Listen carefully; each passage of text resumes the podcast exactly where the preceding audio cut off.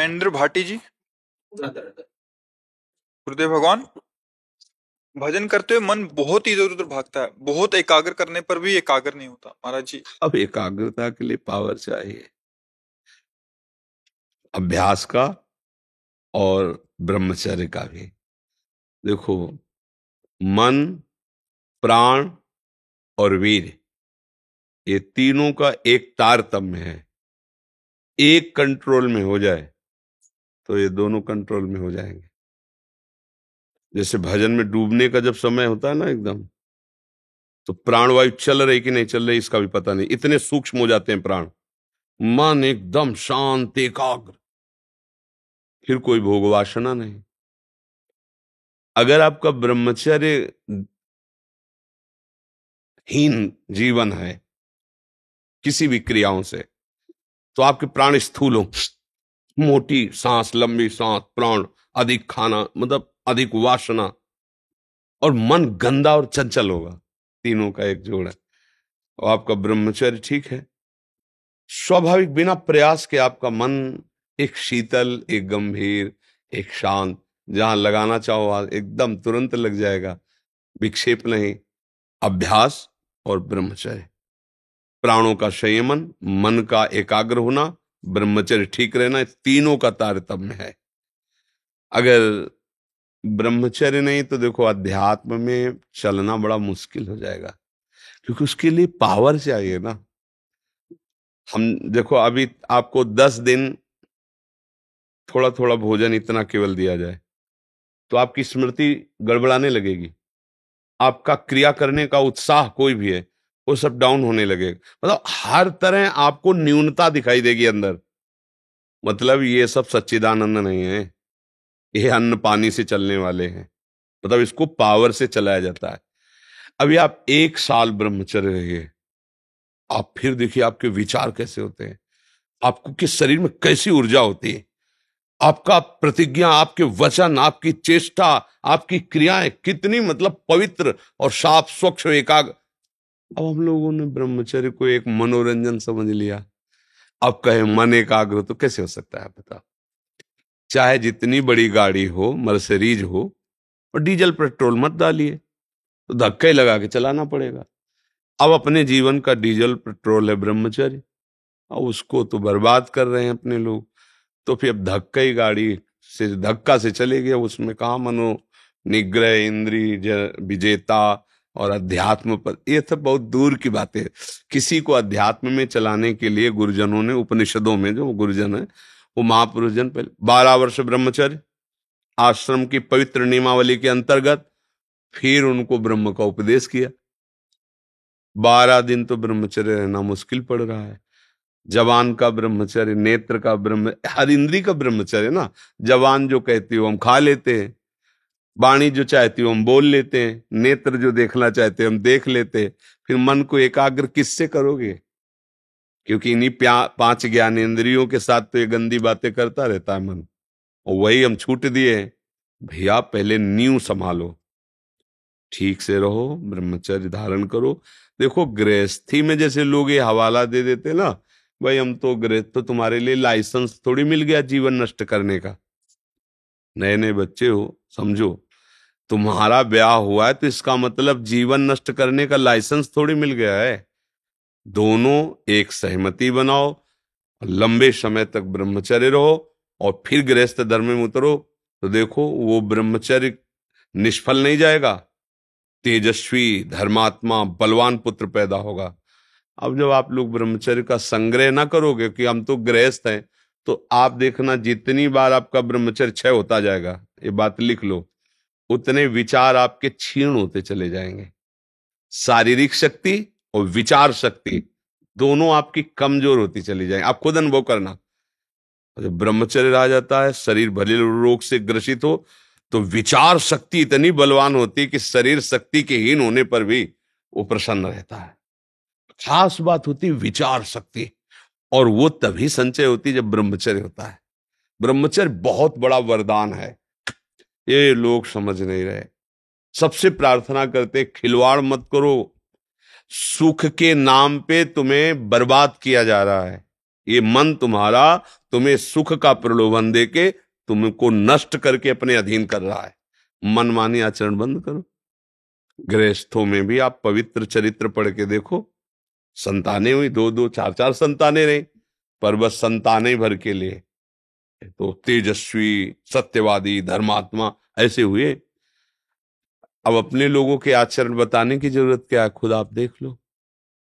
अब अध्यात्म में कैसे चलोगे तब बताओ। कैसे चलोगे? इन्हीं से तो अध्यात्म में चला जाता है। मन से, बुद्धि से, इंद्रियों से। अध्यात्म मार्ग का विचार अब वो क्षीण हो चुके अपवित्र हो चुके अब वो कैसे अध्यात्म कर सकते तो अब जहाँ नाम जब के लिए बैठोगे, वही सब बातें आएगी गंदी बातें। पावर है नहीं कि हटा सको तो उसी में खिन्न हो जाओगे तो भजन छूट जाएगा। भजन में कैसे? तो इसके लिए थोड़ा संयम, गृहस्थी में भी संयम से। हाँ बिल्कुल। मतलब हमने ऐसे गृहस्थों के दर्शन किए महात्मा जीवन महात्मा जीवन। हम अपने पिताजी की बात बताए, नंगे पैल हल जोतते थे, कभी जूता नहीं पहने। कभी शिलवा के वस्त्र नहीं पहने। ऐसे ही चद्दर बाँध ली, नीचे मार्किन की चद्दर लगा ली, हल जोतना, किसान आदमी। कम से कम पंद्रह सोलह लोग घर में सब। कोई बाहर पैसे की आय नहीं, वही खेती से। खूब अन्न धन ऐसे सब। और मरजाल की, अधर्म की बात भी कहीं घर में हो जाए। बात नहीं। बाज़ार से कभी सब्ज़ी मसाला नहीं आया होगा। हल्दी की गांठ जो खेत में पैदा हुई। और धनिया पीस के, छौक के, वही का सतोगुड़ी मोहल्ले में प्याज लहसुन नहीं। ये कोई व्यसन नहीं। और इतना सख्त शासन उनका, ब्रह्म ऋषि की तरह थे अपने जब वो किसानी में जाते थे ना तो हल, बैल और एक झोली। झोली में गीता जी, छोटी सी रामायण, गुरु की पादुका और गंगाजल और सेवा का सामान दस बजे तक हल जोता, ठाकुर जी विराजमान करके नहा धो के, पूजन किया, सब पहले उनका जो भोग पहुँचा तो खड़े होकर पहले एक बार ऐसे देखते, कोई साधु, महात्मा दिखाई दे, कोई। जब नहीं तो बैठ गए, भगवान का नाम सर ऐसे कि उन्हीं का प्रभाव, उन्हीं का प्रताप देखो अपने लोग भगवान के मार्ग में, बचपन से भगवान के मार्ग में, उन्हीं का संस्कार। अगर उनके अंदर तप्त और पवित्रता ये ना होता तो हम लोग कोई मतलब आकाश से थोड़ी पैदा होते। भाई अगर उनके आचरण सही हो तो हमारे आचरणों को कैसे बल मिलता? संत महात्मा घर आते, सेवा होती, उनका चरणामृत पीते तो हम ही नहीं। लगभग लगभग पूरा परिवार भगवान की भक्ति में, पूरा परिवार। अगर हम संयम से नहीं चलेंगे ना हाँ तो बिल्कुल समझो, संयम से रहो, फिर पुत्र पैदा करो तो देखना कैसा भजन करो, संयम से रहो, दोनों राज़ी होके, अच्छे विचार, फिर देखो संतानें पैदा होंगी। भैया, ऐसी ऐसी आचरण, ऐसे, ऐसी क्रियाएँ कि मन बहुत गंदा आज का समय देख लो ना, अब कैसे ऐसे मन को भगवान में लगाओगे? तो क्या फिर हमारा उद्धार ही नहीं होगा? नहीं हो जाएगा, एक उपाय। राधा राधा राधा। मन लगे, न लगे, वो जो मन माने सो करे। मन जो, तुम अब सावधान रहो। जवान से निकालो, राधा राधा राधा राधा राधा राधा राधा, इसमें मंगल हो। गोस्वामी जी कह रहे हैं, तुलसीदास जी राम नाम मणिदीप धर जी है देहरी द्वार, तुलसी भीतर और बाहरो जो चाह अगर बाहर भी मंगल चाहते हो और हृदय में भी आनंद चाहते हो तो जीभ में नाम विराजमान कर लो ये बाहर भी इस लोक में भी आनंद देगा और परलोक में भी आनंद देगा। राधा राधा राधा राधा, मन लगे ना लगे। कई बार बताया है, जैसे अग्नि की शक्ति है जलाना प्यार से छू लो या ज़बरदस्ती कोई छुला दे या भूल से छू जाए, उसका काम है जलाना, वो जला देगी बक्सेगी नहीं कि भाई तुम प्यार से छू रहे तो जलाए नहीं। जब एक प्रकृति की ही तो वस्तु है ना अग्नि, वो अपना स्वभाव नहीं छोड़ती तो चिदानंद में पराविद्या स्वरूप राधा नाम का स्वभाव जो प्रभाव है, चाहे श्रद्धा से करो, चाहे अश्रद्धा से करो, मन लगे तो ना लगे तो तो भी आपको परम मंगल होगा। तो अब हमको सावधान रहना चाहिए जो आचरण हमसे गंदे हो गए वो दोबारा हमारे जीवन में हमको ना गिरा पावे ऐसा प्रयास करो और खूब नाम कीर्तन करो और नाम जब करो मंत्र में तो है कि आवाज़ ना उठे लेकिन नाम में ऐसा नहीं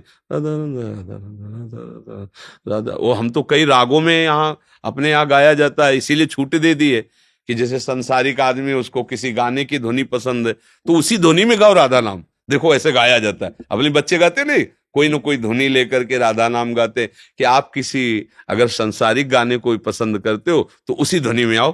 राधा राधा वैसे गाओ। राधा राधा राधा। तो चाहे जैसे भाव से गाओ, ये नाम है ना, ये अपनी शक्ति से आपका कल्याण कर देगा। नवीन राय जी, पश्चिम बंगाल से। गुरुदेव, आपके चरणों में कोटि कोटि प्रणाम। गुरुदेव भगवान, आपके सत्संग के वीडियो से प्रभावित होकर कुछ दिन से बिना माला के ही नाम जप करना शुरू किया है। घर में जब नाम जप करते हैं, तब प्रयास करते हैं कि एकाग्र होकर नाम जप करें। परंतु जब ऑफ़िस में काम करते हुए नाम जप करते हैं तो ध्यान भगवान के प्रति ना रहकर ऑफ़िस के कार्यों में ही रहता हाँ। होना चाहिए, ठीक है। कोई गलत नहीं, ऐसा ही होना चाहिए। जब हम एकाग्र में हैं, घर में हैं तो संपूर्ण एकाग्रता पूर्वक नाम जप करें। और जब व्यवहार में है तो नाम जब चलता रहे, लेकिन एकाग्रता उस क्रिया में रखें, नहीं तो क्रिया हो ही नहीं पाएगी। फिर क्रियाओं का ठीक से सांगोपांग संपादन तभी होगा, जब उसमें हम ध्यान देंगे ना, और उसमें ध्यान देंगे तो दो जगह एक साथ ध्यान नहीं रह सकता। तो अब क्या है, नाम का अभ्यास कर रहे हैं, पर ध्यान उस क्रिया का होगा।